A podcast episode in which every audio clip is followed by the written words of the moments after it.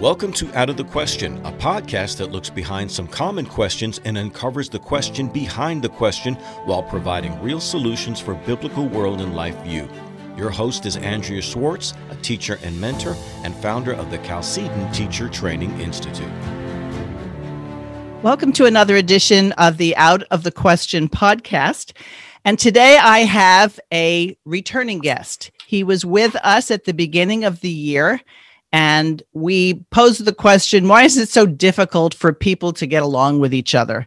And I got a lot of positive comments about that.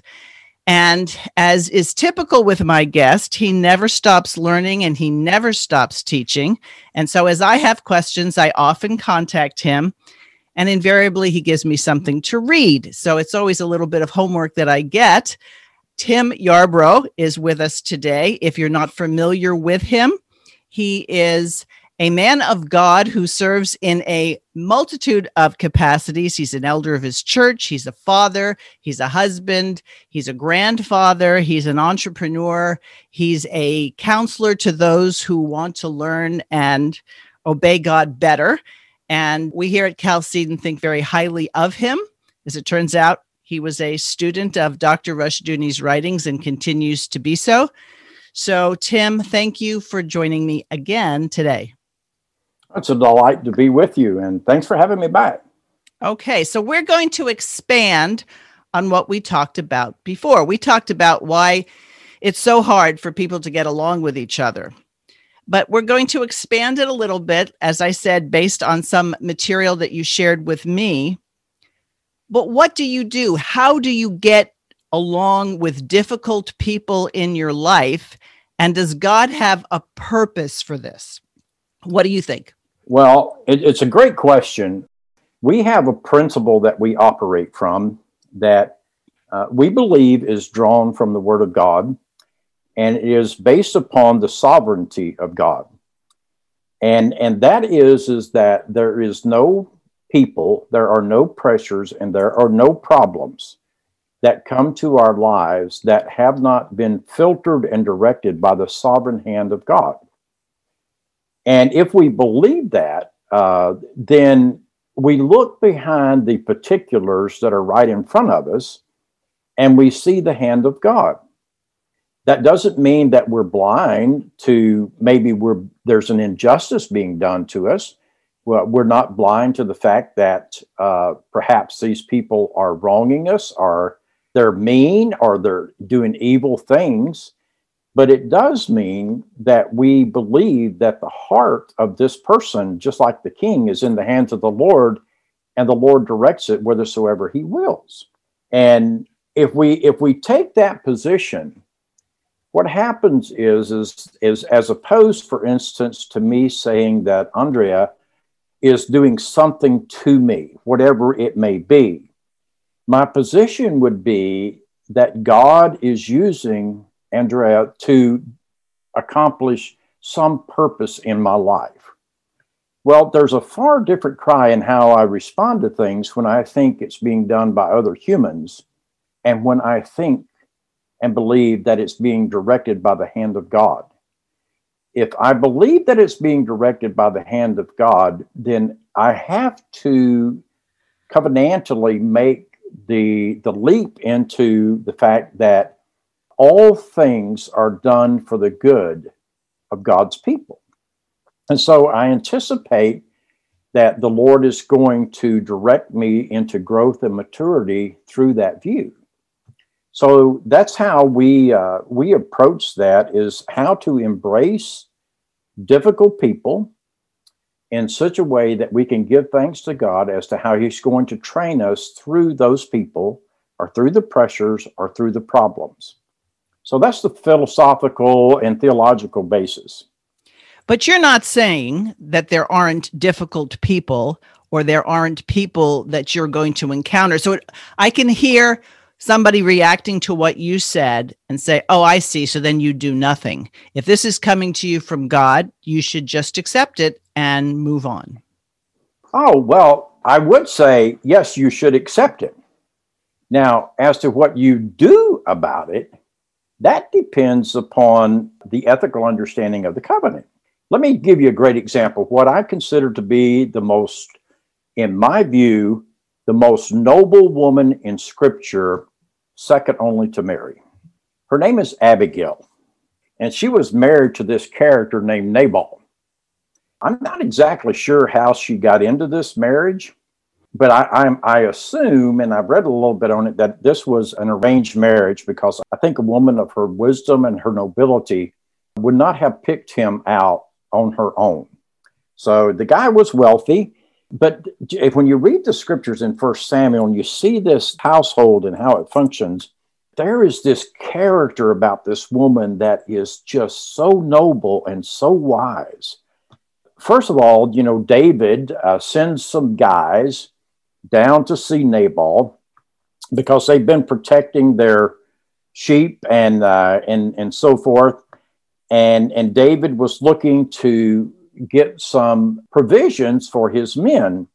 And so David's servants comes to Nabal and, and presents their case and said to them, uh, you can check with your own servants and find out that we've taken nothing, we've helped protected, nothing's been disturbed. And so they they offered Nabal this opportunity to get collaborating evidence of their goodwill toward him. And Nabal, of course, said, Well, who are you? And you're just in rebellion. And he wanted nothing to do with them. And he ran, ran David's servants off. So David's servants go back, and David gets angry. And and so the next thing that happens, and, and this this tells you about developing relationships. This is this is an incredible testimony. There were servants in Nabal's household who then go to Abigail, Nabal's wife, and explain to her what happened. Now, consider this they didn't go to him, they went to her. And they explained to her what happened, and they also gave testimony to Nabal's wife that her husband was an evil man. So here were servants who had a platform that they felt comfortable about giving honest testimony about Nabal himself. Somebody had to create that platform where that comfort level was there. Additionally, why would these servants go to Abigail? It's because that when you read Abigail's testimony of her own husband, this woman was not blind to the fact that she was married to an evil man. And so she did not ask his permission. She didn't seek his advice or counsel. She took action. Now, you can tell that this woman had developed a tremendous relationship with the assets of her household and the management of them because she directed these servants to undertake this activity with a large scale of commodities, and she sent them on to David. And so she follows up behind him. The servants obeyed her. They never went to Nabal with that because they understood him and they understood his evil character and they understood her. This woman had done a tremendous job of building a covenant understanding of her household, even with an evil husband. And she had created a platform where people felt safe in speaking truth. And so this woman takes off and the servants are in front of her, and she comes to David and bows down to David. And she says to David, Let this offense be put on me, but don't go and bloody your hands, etc., etc. And so here she was. She assumed upon herself the responsibility of her household. What an incredible testimony this was how to make peace because David was angry. And David's testimony back to her was, You have prevented me from being bloodthirsty and letting my anger get the best of me. Well, I mean, that's basically how we would say it here by your noble conduct. And so here this woman was, she saved her household by her wisdom, her humility, and her nobility. And David took the provisions that she brought and turned away because he had intended to kill every male that was associated with Nabal and his, his, his farm. And so you think about all the relationships that this woman had cultivated, which led her to cultivate this relationship with David. And so she didn't do nothing. And we use this particular example often with women who are in abusive relationships with men in their household, uh, the, the, the husband, the father, that there is a duty not to keep it covered up if he is if he is doing evil and wicked stuff you know what happens then after that is i mean just what listen watch the nobility of this woman. She goes back after this episode with david and nabal he is getting drunk. And the scripture says that she remained silent while he was drunk and waited till the next morning. Again wisdom. This is a woman who understood. What would have happened if she had told nabal what happened and him drunk? The, the likelihood is it would not have turned out well at least that's been my experience with drunk folks. They have a tendency to get very belligerent and angry and all that. So she waited the next morning, and the scripture says when the wine was no longer upon him. And then she told him what happened and how close he'd come to being totally destroyed. And she hid nothing from him. And so, you know, his heart turned to stone, the scripture says. And 10 days later, I think it was, he died. But this woman's wisdom and her nobility and her character made such an impression on David when that when he heard that her husband had died, he sent to see if she would be willing to become his wife, and of course she did. So she didn't do nothing. She conducted herself honorably and with wisdom, but she took action. So I'm hearing you say that this ability to resolve the situation didn't happen overnight. It was a long standing attitude, mindset, even worldview, you might say, that allowed her to avert what could have been a disaster. And the thing is, you don't find her sugarcoating the relationship with her husband. She says plainly in the scriptures that he is an evil man. And yet, she preserved the integrity of her home. And I, I mean, I've seen a number of women who have done that over the years, m- maybe not with the same degree of wisdom and forbearance that, that Abigail showed here, but I, I would say it's awfully close to it. So, if I'm not mistaken, Nabal can be translated as fool. And at least the book that you suggested I read, The First Shall Be Last, if I'm not mistaken, made that observation. We have mistaken the idea of a fool to be just somebody a little silly or eccentric. What is the biblical definition of a fool? Well, I, I think there are actually three.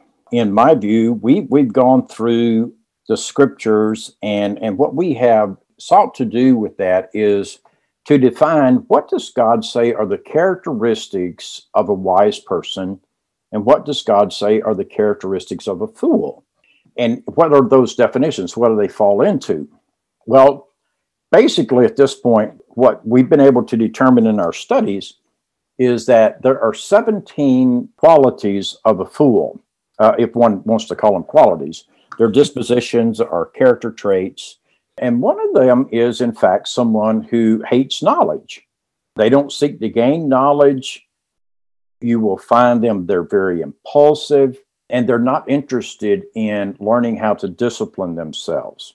So you have that kind of a fool. Then you have the kind of a fool who rejects God altogether, rejects God's ethics.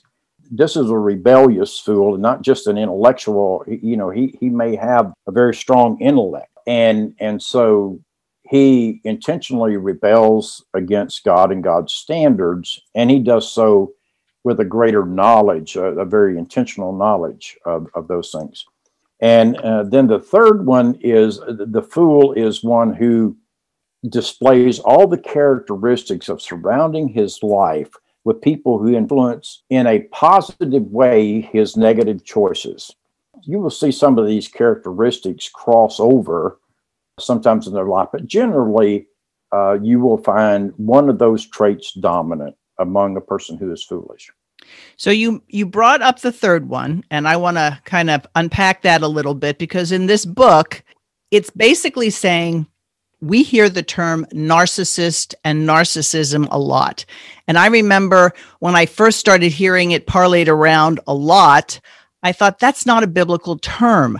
what's the biblical term that we can use to look into it. And that's why this book was helpful because the book said, okay, anytime you hear narcissism, which, you know, is what we would call a secular term, you're talking about a wicked, foolish, evil man or woman who basically is looking to create a domain or dominion where he puts people around him that he can dominate. And that sounds a lot like that third person you described. Would you go into that a little bit? Yes. In fact, th- this is a characteristic that sadly you will find that dominates the religious scene in the scriptures. If you look at, uh, for instance, Third John is a, a is a great practical example. There's this guy named Diotrephes, and he loves to have the preeminence among them. And how this preeminence is displayed is, for instance, if you wanted to welcome other Christians into your circle and, and, and fellowship with them, he would forbid you to do so because he doesn't want anyone to challenge what he perceives to be his position of authority. And if you do decide to go ahead and do that, invite these people in, then he will seek to cast you out of the circles that he influences because you're obviously in, you know involving yourself with heretics or uh, people who don't respect the right authority or that kind of thing. And what he means by that is that they don't leave him in charge. So that's one uh, type. And another one you see, which again was dominant, was, and you see it in the life of Christ, he had to deal with these guys, is the Pharisees, the Sadducees, the scribes, the lawyers, and they wanted control. And when you go through the scriptures and you begin to write out these stories, okay, so what was happening with these guys? What was their attitude? Why were they concerned about Jesus and his teaching? You, you find that they were concerned about number one, that he drew people away from them. Number two, uh, he's, you know, the Romans are going to come and they're going to take away our place and our power. And he was constantly undermining them in terms of their exalted view of themselves.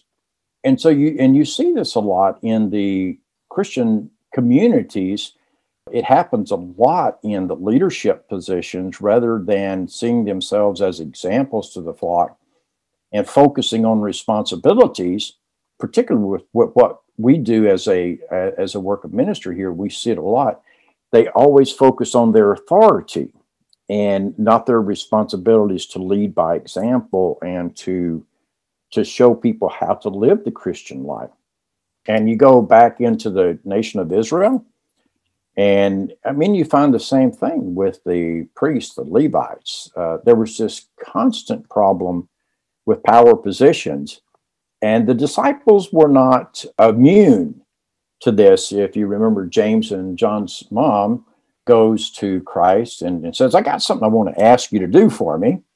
And what was it she wanted? She wanted her sons uh, promoted, one to sit on his right hand, one on his left. So, you know, this this is it's always with us. And when you get people who have those traits and they feed them, I mean, I, I think it's a part of man's natural religion, you know, that he wants to be as God. And in particularly in family settings where you can kind of close off the arena or the reach, it's easy to create this little domain and keep it under wraps or under secrets if you don't have covenant faithfulness in your wife are, you know your children. So these are things that i mean they just stand out. A lot of times because the the people who are practicing it sometimes you can see it it's very dominant. Like i've known pastors in some reformed churches. I mean it's just blatant from the pulpit. I would never attend there over a period of time because of how this person views their position as a pastor. And, and they view it that way from the pulpit. They're very domineering, they're very uh, authoritarian. And if you go there and you cross them, you know, like when I, I go into congregations and I see that, I just make it a habit. I go around and start talking to people and I find out so what happens when people disagree with this pastor or the elders disagree with him? And the stories are always the same. He becomes angry and he begins to pressure them and he begins to try to guilt them that they undermine the authority of God's man and that kind of stuff. And I'm like, I, I mean, I don't get it. Why are you still here? Why are you doing this? But I can only imagine, uh, imagine that you're married to a guy like that. He's in a pastoral role or an elder's role. And that's what home life is like. Yeah. So in the book, which I found at times very eye opening, and at times I had questions, and then I discovered in later chapters he actually answered those questions. It's very easy to say, okay, a person's acting this way and he's always doing it with bad intent. Is it possible that people act in this way because they've been taught to act this way or they actually think they're being obedient? Well, that's a that's a really good question. I think you can have some of both, and you have to really be intimately involved to be able to make a judgment call about what's going on. I think it's possible because I believe that everybody, myself included, has a little bit of the narcissist in them, a, a little bit. You know, the dominion mandate is either going to be done in a godly way or it's going to be done in an ungodly way, but it's going to be done.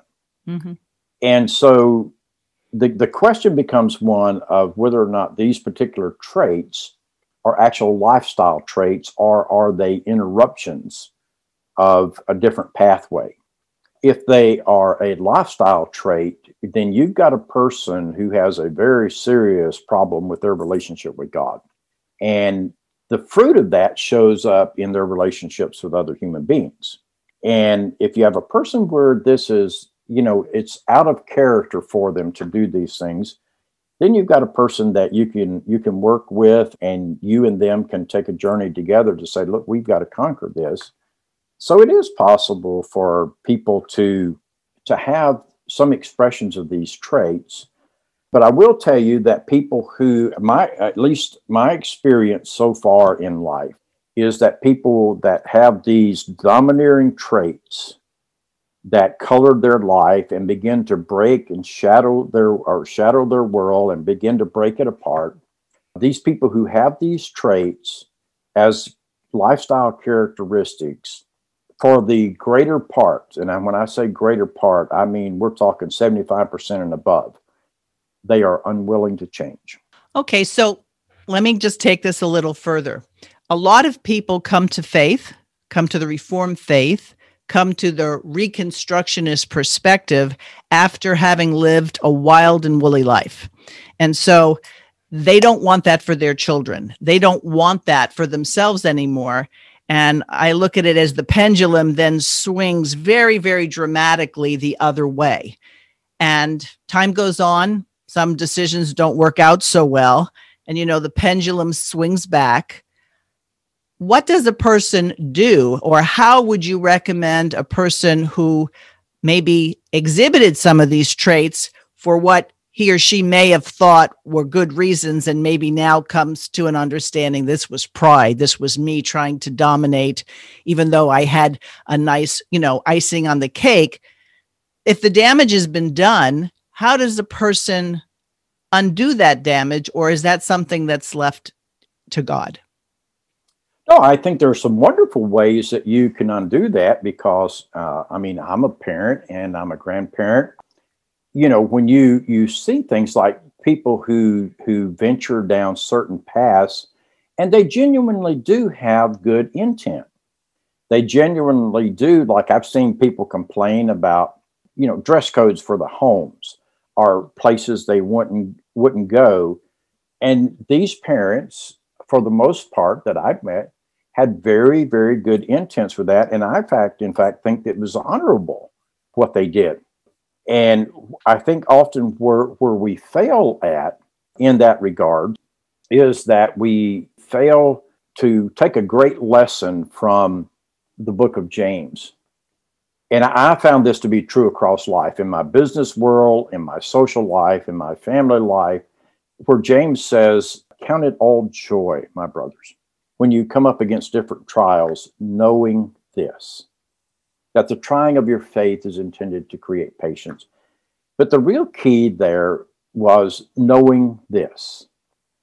And that is is that we take the time to help the other person understand why we're doing what we're doing. And this example leads us directly back to our Lord Jesus Christ, who suffered the things for, you know, that, that he suffered. And the scripture tells us, for the glory which was set before him, he understood why he was doing it. And so, oftentimes, I think that if we would just help people to understand, including our kids, our spouses, one another, why we're doing what we're doing, it helps them to be able to process and to see that. And it's it's very good in training them to help others because you create unity in purpose. Now, if you have a disagreement about it, then you know, uh, and we did in our home then I can say, okay, you disagree with me, and that's okay. However, since you are in my home, I'm held accountable for the standards and the rules that we're going to do. So I want you to learn the discipline of honoring the standards of a superior to you in this relationship. And I had great conversations with my children uh, about that. And, and we had to grow into that. I mean, it wasn't like it just came out of the sky with us. And then, in terms of recovery, one of the things that the Lord led us to do is to sit down, and our children are all grown. Our, our youngest one turns 40 this year. And to sit down with them and say, look, there's nothing dishonoring for you to look back at your childhood. And, and they're all Christians, they're all following the Lord, their spouses, their homes. And we want you to know that we want you to take the word of God, look back at your childhood, look back at your raising, and make an honest evaluation by the word of God. These are things my parents did well. These are things I could have improved on. These are things my parents did bad. And we want you to know that our goal, our hope is number one, you can speak freely to us about that and, and we can clear up anything we need to clear up. And we've had those conversations. And number two is that you are able to change that as it relates to your children so that our faithfulness intergenerationally to the covenant becomes and abounds more and more. And because you're, you're going to either create a platform with your children where you can grow together in observing history and you can find unity in the covenant of God and not be so prideful that your children actually might think there were things you did wrong. And you're, you're going to be able to create unity in that relationship to say it's okay. Because there's going to be a time for our children when they're going to have to have those conversations with their children. And what we would prefer, looking intergenerationally, covenantally, is that they would take the covenant of God, put it over their relationships, and evaluate the whole thing through that and be good with it. And, you know, take the position, for instance, of Eli, what the Lord says, it's good. Let the Lord do what seems good to him. You know, I, I hear it a lot, and I be honest, I've said it myself. There are times you say, Oh, I wish that never happened. If I could go back and undo it, I would. But what you're saying and what the scripture says it wasn't accidental that it happened. You're still responsible, but it was part of your sanctification. And rather than regret our mistakes, don't you think they become part of our testimony, our witness to the faithfulness of God? Oh, absolutely. And and I, I personally I think sometimes when we resent those things, it's not always an issue, I think, of pride. But I think it can be because, you know, we look back and, and we would like to have perhaps a different vision of our process that is skewered to, toward a greater maturity than was actually the truth. So to look back on them and to say to future generations, yes, this is where I was. This is what I understood. This is how I reacted. And this is how God changed me. This is why this was wrong. And to give them the freedom to bring forward themselves anything that they see where they thought it was wrong, or perhaps they had a, a different understanding of it. It just creates a platform where you don't have these, as it were, hidden secrets that the family needs to keep under the covers. So it seems that growing in the Lord is a good thing. And sometimes looking back and you realize that wasn't the right thing to do, or this, what my decision or my actions were inconsistent with scripture. And so everyone, parents, child, grandchildren, people in every sphere of life need to be evaluating themselves according to God's word and then be willing to say those very difficult words, please forgive me.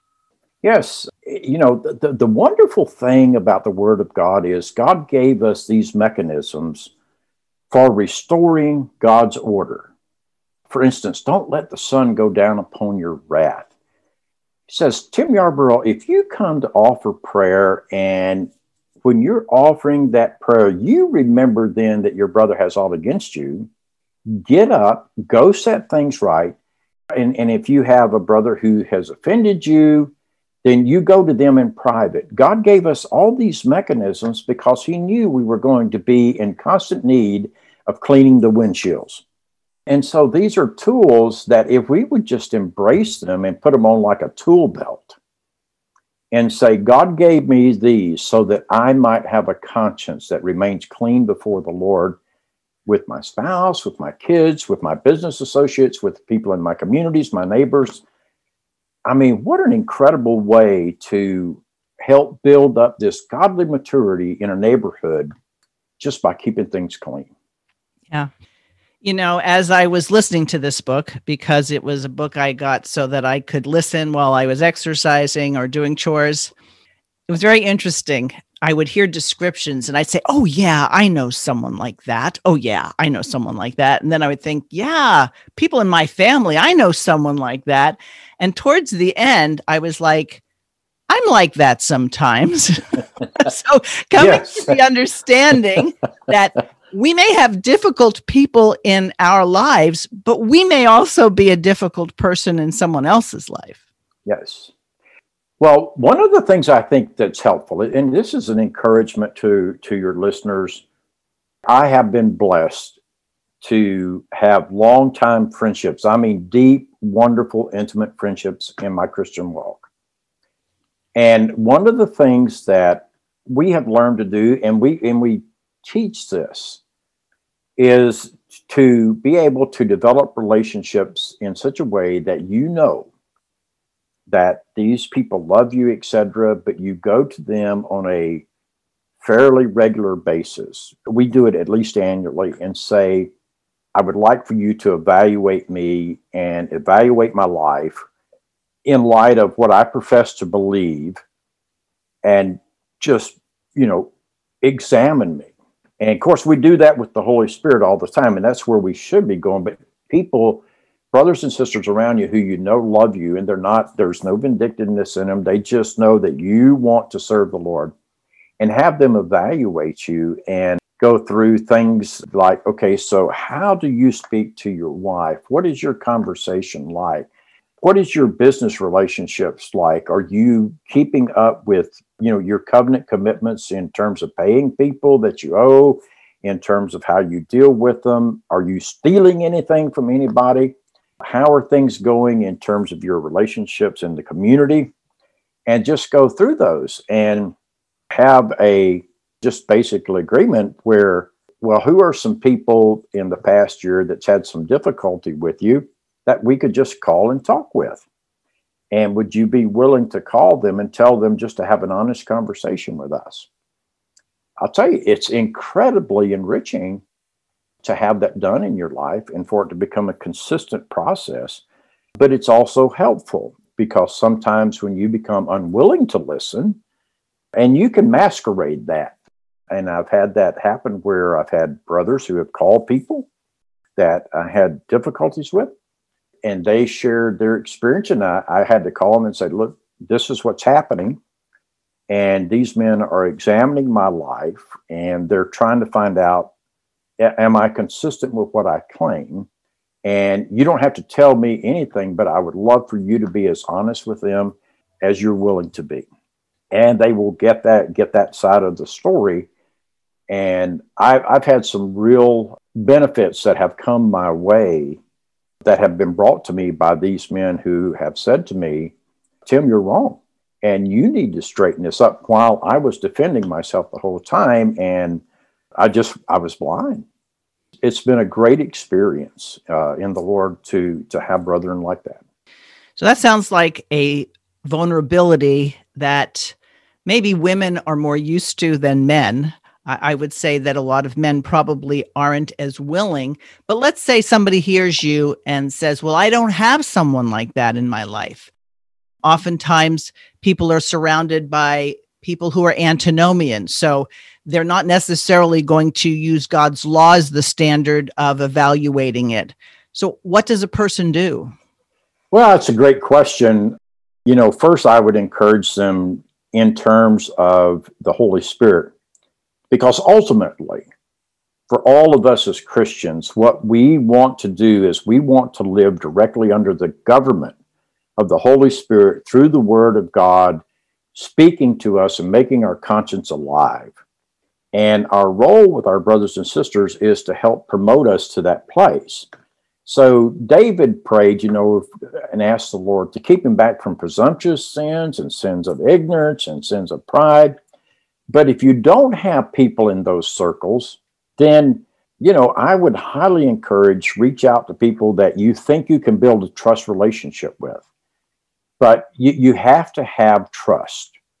And, and trust is, is not something that's cultivated overnight and you may have to make yourself uh, more vulnerable. Uh, hopefully, you can can walk into a situation where there is a history of confidentiality. There is a history of honorableness and nobility and integrity. And if you can get into a situation like that, then it's very helpful for you to learn to become that person for others. I learned early on that when I had problems I could always tell I had issues specifically with my husband if when he was off at work, I was having dialogues with him where I was writing his lines in my head and I was getting angrier and angrier. But of course, I was writing his lines. He wasn't writing his lines. But that didn't mean I didn't have legitimate beefs. But I knew I could call any number of women and talk to them and I would get agreement. Oh, yeah, men are just like that. That's just how they are. And I disciplined myself to go to someone who wouldn't say that to me, who yes. would be willing to say, no, I, I mean, yeah, I can see how that bothers you, but, and there've been a handful, not very many that in my life I could go to. Now I've discovered as somebody with graying hair and well into my sixth decade of life, I receive those kinds of phone calls. And my rule of thumb so if somebody's thinking, well, how do I get somebody who's willing to mentor or be in this relationship? I won't help someone who just wants to whine and whine and whine. If I have somebody who says, I want to have restoration, the situation might be really complex, that restoration isn't going to be an overnight sort of thing. But I find out really quickly those who just want to complain and never do their homework on what they would do are really people who don't want to change. So I think one of the things, if you're someone who people approach, is find out if they're willing to make biblical change in their life. I've shared this before, but we have this definition of trust and we work from it. It it is remarkably wonderful definition. We use it all the time. And that is trust is future expectations based on past performance. And we got that definition from the Lord Jesus Christ. And the Lord said, He that is faithful in little will be faithful in much, but he that is unjust in little will be unjust in much. So the question is in order to make that judgment, did God intend for history to provide you with the evidence to inform your future expectations? Well, the answer is yes because you can't build those future expectations without evaluating that past performance. So, has this person historically been faithful in the little things? If they are, then God says, I can reasonably expect them to be faithful in the future. If they've been unjust in the past, then I should reasonably expect them to be unjust in the future. Now, to, to, to do anything different than that, uh, particularly when we have somebody who's been unjust in the past, and all of a sudden we expect them to be just in the future, is the practice of magic. and and a lot of times we do that, but there's these these scriptures. There's a ton of them, but there's a couple of scriptures that we really like to use because it it so highlights this principle. The Word of God says that as a broken tooth or a foot out of joint, so is the sluggard to those that send him in a time of need. And so, what God says is, How did you know before you sent this person that they were a sluggard, that they were not reliable, that they weren't dependable? Well, you had history. That's how you knew what they were. And God says, You go ahead and send them, but what you should expect is you should expect pain, like a broken tooth or a foot out of joint. And so what we do is we go ahead and send them, and then we say something like this. It's pretty foolish when you think about it. I can't believe he did that again. When God's word says, Tim, if you do this, what you should expect is pain. And I'm old enough now to uh, verify that the word of God is true. when I practiced magic, uh, it didn't work. And uh, there's another one that says, as vinegar to the teeth and smoke to the eyes, so is the slothful to them that sin him. Well, how did you know they're slothful? Well, you passed history with them. And God says, you go ahead and do that. But what you should expect that this person's going to produce in your life is irritation. Just like vinegar on your teeth or smoke in your eyes, this person's performance is going to be an irritation. So, what we do with our, our young people in the counseling that we do we share with them this thought that bad habits are comfortable, and they are, until you experience the consequences of those bad habits. So, if you want to change the consequences, you've got to change the habits. If you're not willing to change the habits, then no one can help you. No one can do for you what you must do for yourself. And you must replace a bad habit with a good habit Otherwise, you have this apparent vacuum and something else can move in that just distracts you from the resolution. Yes. There's this wonderful testimony in scripture that tells us that hope deferred makes the heart sick, but the project accomplished is delight.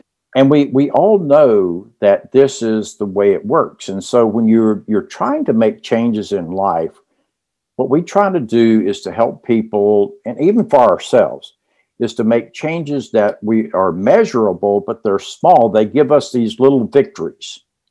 And these little victories keep increasing our confidence that the change is working. And so therefore we're we're encouraged to pursue the next one and pursue the next one.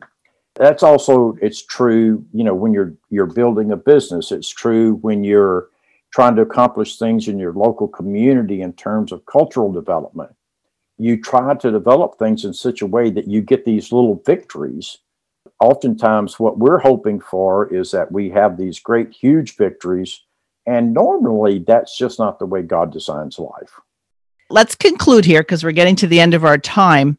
It seems to me that if the problem or the resolution between you and this difficult person who you've identified doesn't seem to have any way out to resolve it and you want to resolve it, that might be an indication that you need to look to yourself and and rely more on fixing those things that need fixing and trusting that God is going to use the pain because there's I mean especially with all the divisions that have happened in the last year and a half with different people believing different things in terms of their health or what should be done who's the good guy who's the bad guy. It took a while for these things to fester and I don't think we can blame everything on covid. It just covid revealed a lot of the underlying problems people had potentially in relationships that we have to trust that God will work it together for the good in our lives and in their lives if they believe and are faithful and that we have to be patient because if we're not patient we really it really indicates we don't trust god yes well and and also you know there, there is such a thing as recognizing that a house divided against itself shall not cannot stand. A kingdom divided against itself cannot stand. And where unity, the, the creation of unity is not possible, depending on the context and the relationship, then you have to be willing to walk away from those, realizing that ethically, you're just never going to agree. There, there are people in my community that embrace ethical standards that are just anathema to the Word of God, and they go to church, but they they embrace these the the sexual revolution. They embrace ethical systems that are just their rebellion against the Word of God. I'm never going to agree with those people.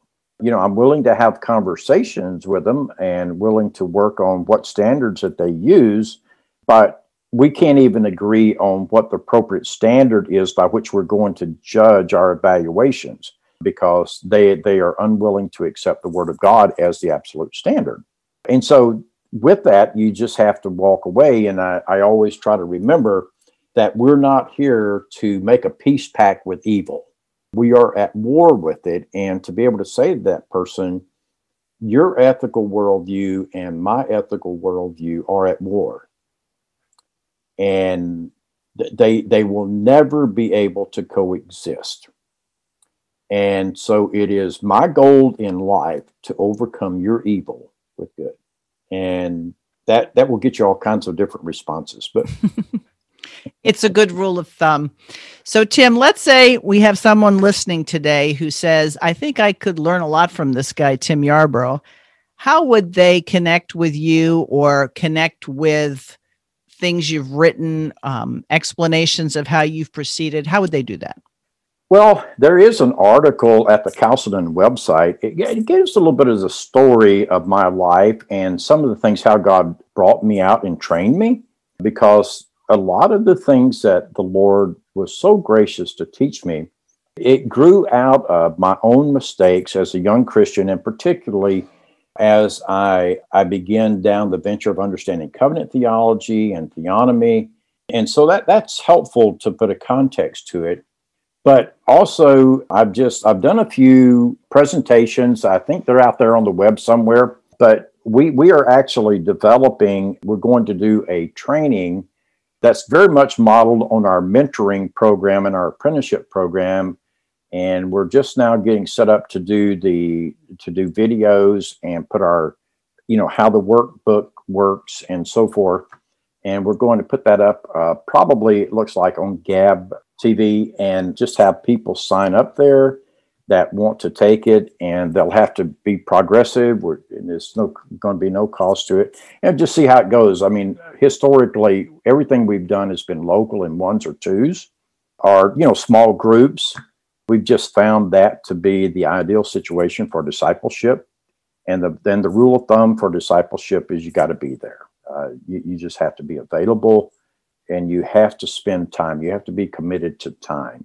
So, and, and if people would want to reach out by email, they can do that. It's very difficult to get a hold of me. If you call me on my phone, if you don't leave a message, I will not call you back, mostly because I get all these calls for people who would like to to sell me these auto warranties, but I can't get anybody to do that on my 1993 Nissan pickup truck. so, what's the email address? It is the, the one that I will use here uh, that will be helpful is Tim Yarbrough 77.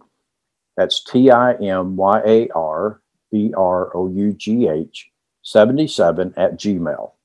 Right. And you have a presence on Facebook um, and apparently on Gab as well. So people can find you there. Yes. I have a, a Facebook page I'm not very active on it because I, I'm I'm just there are certain things I, I find social media to be good for, and then certain things I just find social media to be horrible for. And theological discussions are one of the things I find them to be horrible for. Right, exactly. All right. Well, thank you. I appreciate it. And no doubt, as the months progress, um, I will tap you again as a guest. I always enjoy talking with you and learning from you. And I know that others will benefit from the wisdom you've acquired over the years. Well, thank you. And thanks for having me. Uh, Chalcedon has been, I, I share with people when they ask me who my favorite theologian is. And it's for me, it's just hands down uh, Dr. Rushdoony. And my second favorite one would be Pierre Viret. But Dr. Rushdoony has been so used of the Lord to challenge me. Uh, I shared a picture the other day with Martin about my cop, first copy of the Institutes that I had, and I had pulled it off the shelf so much that I had literally worn out the the side of the uh, binding on it. Uh-huh. so, yeah, I, I was so thankful that the Lord had people who put me in touch with Dr. Rushdoony's writing. I never talked to him or anything like that, but boy, what a counselor that that dear brother has been to me. Right, right. Well, listeners, if you have any comments about this podcast or anything else you'd like us to cover in the future, you can reach us at out of the question podcast at gmail.com. Thanks for listening to Out of the Question. For more information on this and other topics, please visit chalcedon.edu.